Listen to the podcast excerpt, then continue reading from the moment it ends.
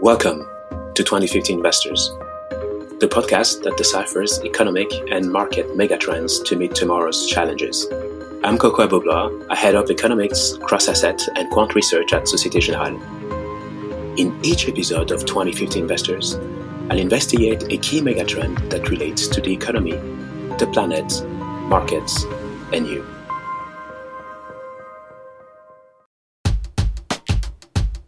Warren Buffett once said, You should be greedy when everyone is fearful, and fearful when everyone is greedy.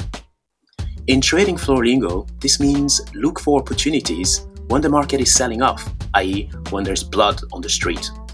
That's great, but, and to quote a colleague of mine whom I will not name here, it is best to make sure it is not your own blood. This is pretty much the story of June 2021, when the Fed put a brake on the reflation story. I guess the Fed was fed up with inflation, pun intended. They said they would raise interest rates sooner than expected in 2023, which means they may start tapering QE by the end of this year. So, shall we take a page out of Warren Buffett's book and say that greed is good? Speaking of greed, everyone wants to be a millionaire. So, here's your chance. I have two questions for you. Ready? So here we go. Question one How many trees are cut down each year to print the US currency? And the answer is zero. Yes, zero. That's because 75% of the dollar bill is made up of cotton rag and the remaining 25% of linen. The greenback is greener than you think. And now, question two Why is the US dollar bill green? Well, this is because when it was introduced in its current form in 1929, green ink was relatively more resistant to chemical and physical changes. Also, green pigment was available in large quantities for quick printing. Money being green has nothing to do with being green or not. So, by now, you must have guessed that today we are investigating green versus greed. Can companies really reconcile their insatiable thirst for profits with the pressure to have a positive impact on the economy, the planet, markets, and you? Hmm, that sounds familiar. I've definitely heard that one before. Let's face it, a little dose of greed and ambition is what, throughout human history, has often fueled competition, animal spirits, and innovation. So, to be blunt, can greed be green? Or is the current enthusiasm for everything green simply greed in disguise? Like a lion pretending to be a vegetarian. And between you and me, the only lion I know who turned vegetarian was Simba in The Lion King. Hakuna Matata. But I digress back to our train of thoughts. What is really at stake here is how do environmental, social, and governance factors, aka ESG, influence the valuation of financial assets? Okay, let's start our investigation and focus on greed to begin with. If you're a movie fan, I'm sure you remember the 1987 movie Wall Street, where Michael Douglas as Gordon Gekko a successful, ambitious, and greedy corporate trader gave a speech where he said, Greed, for the lack of a better word, is good. A bit more basic than Warren Buffett. His argument, although controversial, was to say that greed can be a force that drives action, a force that drives purpose. Okay, let's stop for a second. I can already hear you thinking, but isn't greed one of the seven deadly sins? Let's be specific and Google that for a second. G R E E D. Enter. Here we go. Greed. It's an inordinate desire to acquire or possess more than one needs, especially with respect to material wealth. Hmm. Okay, I confess. Do I really need to have an iMac, an iPhone 10, an Apple Watch, and AirPods Pro? Hmm. Let him who is without sin cast the first stone. Joke aside, this is not just about a fictional character, but it's about human character. Now let's be academic. The concept of greed brings the renowned economist and Nobel Prize winner Milton Friedman to mind. In 1970, he wrote a famous essay in the New York Times entitled A Friedman Doctrine The Social Responsibility of Business is to Increase Its Profits. He argued that a company has no social responsibility to the public or society. Its only responsibility is to its shareholders. In other words, to maximize profits by almost all legal means necessary. This doctrine ushered an era of shareholder primacy and was taught in most business schools. A view shared by today's investors and corporate management, but probably not by tomorrow's investors, the 2050 investors. But Friedman was misunderstood. His point was that if businesses were profitable, their investors could then spend their profits on social goals. However, this doctrine was challenged over time by the stakeholder view, which suggests that corporations should take into account the interests of all stakeholders. That is to say, shareholders, bondholders, workers, suppliers, the environment, society as a whole, governments, regulators, etc. This is starting to sound like a battle between the good and the dark side of the force. Much to learn you need, young Padawan. And don't get me wrong, the Padawan here is me. The great financial crisis of 2008 triggered a change in mindsets, with increasing tensions between Wall Street and Main Street. This led to more regulation on risk taking. Greed, if left unchecked, could indeed have devastating consequences on all stakeholders. Fast forward 12 years, and the COVID 19 crisis hit. This was the last green straw that broke the camel's back. It triggered a momentous shockwave with a wider adoption of corporate and social responsibility, which significantly accelerated the shift into ESG. To quote Lenin, and yes, I'm quoting Lenin, there are decades where nothing happens, and there are weeks when decades happen. Inflows into ESG ETFs and green related assets went through the roof. You see that in green bonds, equity sectors, indices, commodities. ESG funds approach $2 trillion as majority of European flows turn green. That was a headline in Investment Week in April. On CNBC.com in May 2021, another article title read How the $1 trillion market for green bonds is changing Wall Street. Clearly, green bonds are making up a fast growing part of the $128 trillion bond market. Or, as Carmignac.fr puts it, ESG funds, the new safe haven? We now even talk about greenium. No, this is not a new subatomic particle discovery. It's not the Higgs boson or some new radioactive material like plutonium or vibranium from Wakanda. It is a premium of green bonds, or any financial asset linked to climate change and the energy transition. In the auto sector, electric vehicle pure plays trade at a massive premium versus traditional car manufacturers. You have the same phenomenon in the energy sector between renewable pure plays and other traditional fossil fuel energy producers. So, companies have no choice but to be accountable on E, S, and G.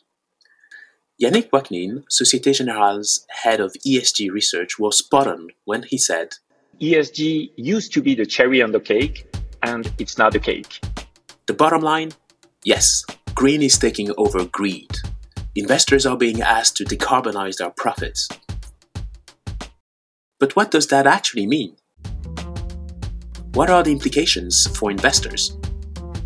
This is something that my colleagues and I frequently discuss with our clients, and of course among ourselves as we strategize on how to best support the ESG transition we are all experiencing. One of the key factors investors need to think about is carbon intensity, or rather, the carbon intensity of their investment portfolios and the ESG rating of the financial assets they own. These ESG ratings are increasingly important and have a profound effect on equity and credit valuations of companies.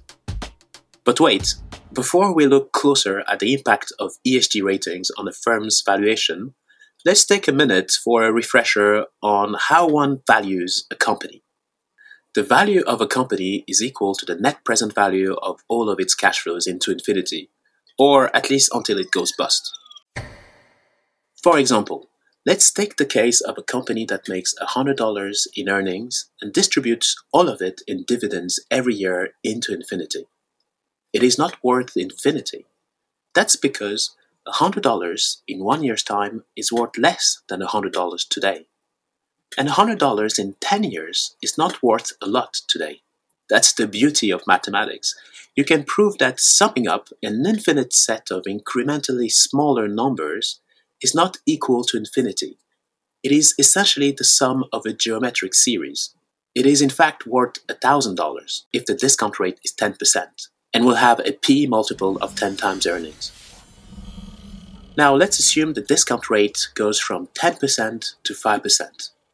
That same company will then be worth $100 divided by 5%, which is $2,000, or a P multiple of 20 times.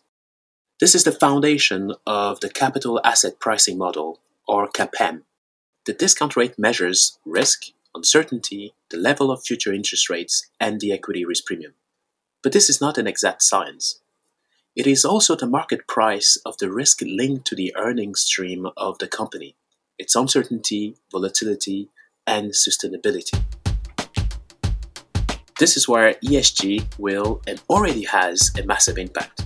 Companies with strong ESG credentials trade at a premium with a lower cost of capital or a discount rate compared to their peers.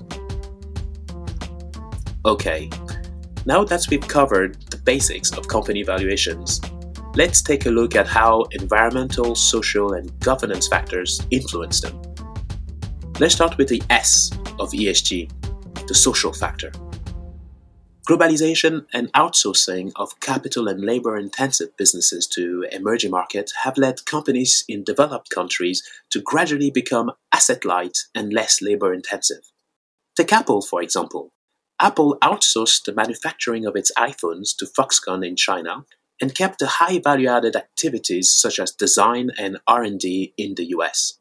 The increased use of automation and robots has further decreased the labor intensity of businesses.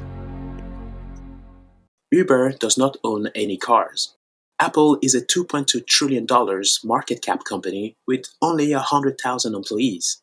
Walmart, on the other hand, is valued at $390 billion but has 2.2 million employees. The most valuable companies today are asset light, not the same as the massive asset intensive steel or industrial companies of 50 years ago. Business models are evolving and adaptive. You can think about all of this in this way companies are biological organisms. They evolve and adapt their DNA to their competitive environment. They follow a sort of Darwinian process of evolution by natural selection of return on equity. From dinosaurs with heavy, noisy, rigid, asset intensive business models to more advanced species with globalized and efficient supply chains and automated production processes. The irony is that some of these asset light companies have good ESG ratings, low carbon footprints, but also have fewer employees. Is the equity market telling us that humans are simply bad for the planet? That's an interesting point. The average American is responsible for about 16 tons of carbon emissions every year. Globally, the average is 4 tons. And to have the best chance of avoiding a 2 degree rise in global temperatures, the average global carbon footprint per year needs to drop under 2 tons per person by 2050. Quite a challenge. But back to the S factor and companies. What's their responsibility towards society and their employees? I've been keeping the perfect code up my sleeve for this. Richard Branson, the founder of Virgin Group, famously said Clients do not come first, employees come first. If you take care of your employees, they will take care of the clients. So, why is this important, you may ask? Because the single most important factor of success for a team, the factor that drives innovation and creativity, is not money, not greed, it is the sense of security, the absence of fear. It is trust. Because when you are stressed, your reptilian brain generates stress hormones. You are in a fight or flight mode. You're not going to discover the law of gravity like Isaac Newton did when he was hit by that apple. Ouch. If you are being attacked by a lion, a non vegetarian one, that is. So, decent working conditions and pay are not just important, they are key factors in whether you will succeed or fail in the long term.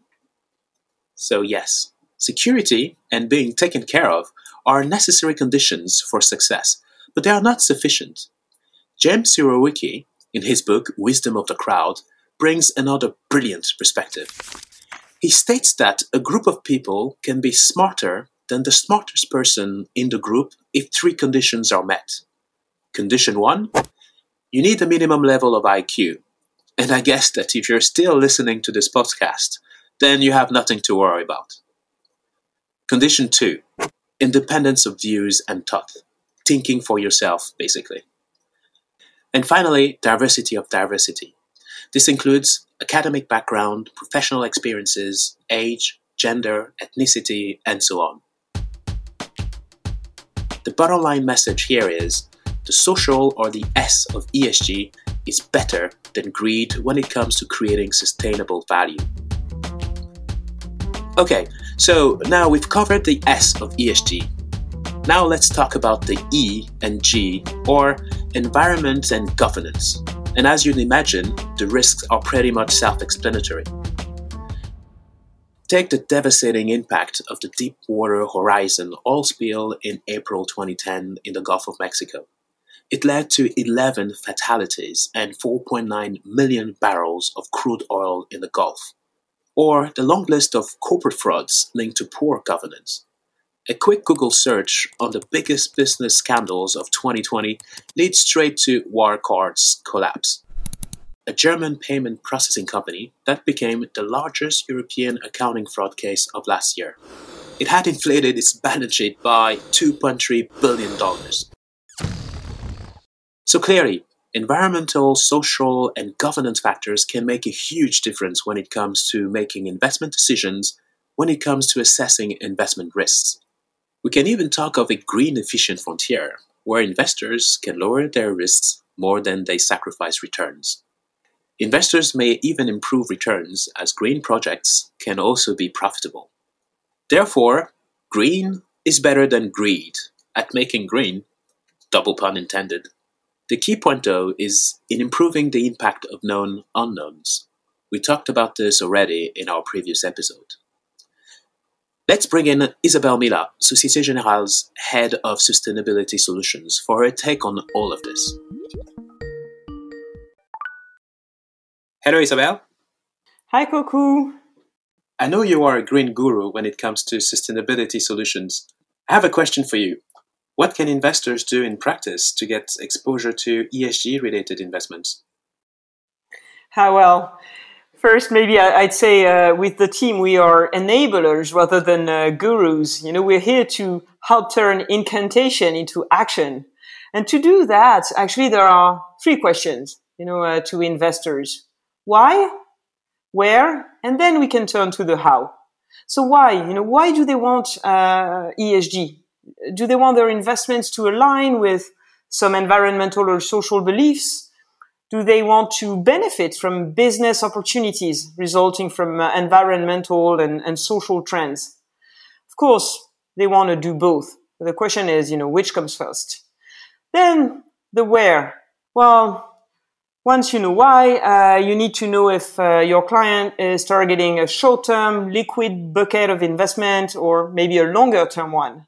It's you know not uh, the same thing. Also, if they want capital protection or or yield. So really, you know why and and uh, where are important. But uh, having said that, what can they do? You know uh, the the how. What solutions do we have for them? ESG is everywhere, and solutions are multifaceted, but I know you're a busy man, so let me just uh, illustrate with one uh, theme, which is climate investing. Well, first, um, investors can do certificates on baskets. That's popular, you know, with uh, with private banks, and you can create a thematic basket of stocks of companies and sectors that support uh, the climate transition. So thematic baskets are one, but uh, some portfolio managers uh, actually need sector diversification. So they could invest across industries, but only in those companies which are reducing their carbon emissions most rapidly. And again, if you create that basket, you know, what's nice is it's versatile. You can trade it in multiple products like listed trackers or even more bespoke bank solutions. Then, of course, uh, for a more targeted impact, investors can buy positive impact or green bonds where issuers commit to earmark proceeds towards some audited green projects.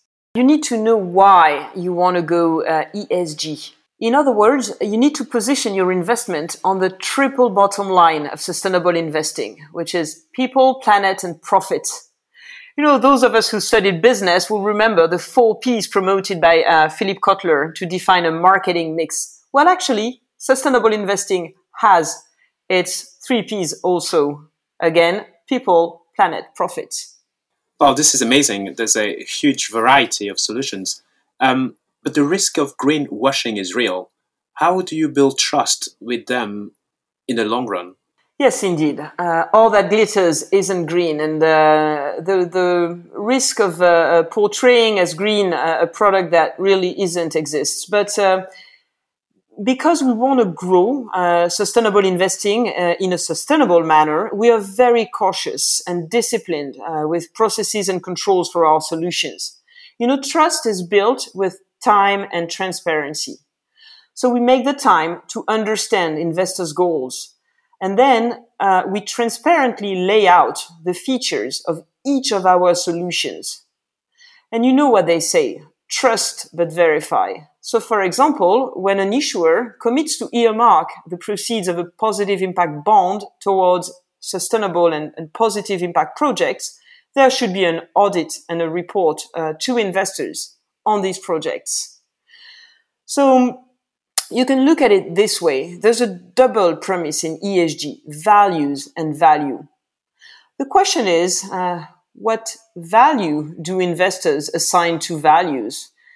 Should there be a, a trade-off? And if there is, you know, which one do they prioritize?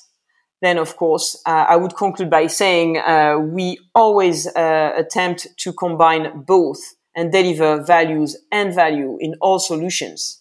Thanks, Isabelle. I think the uh, the main takeaway here can be that um, the value of values might be more important than the value of returns up to a certain point. But this is probably a topic for another podcast. So, to wrap up, the green versus greed debate might simply be about our collective conscience, which, as it happens, was nicely summed up by Michael Jackson.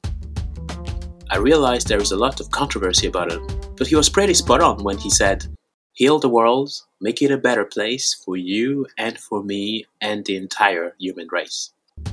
Even Dante, in the Divine Comedy Inferno, wrote, The hottest places in hell are reserved for those who, in time of moral crisis, preserve their neutrality.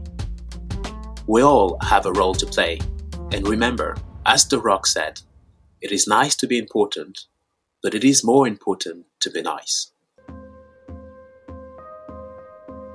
Thank you for listening to this episode of 2050 Investors. And thanks to Isabel Millat for sharing some useful insight with us. I hope this episode has helped you get a better glimpse of the future of finance.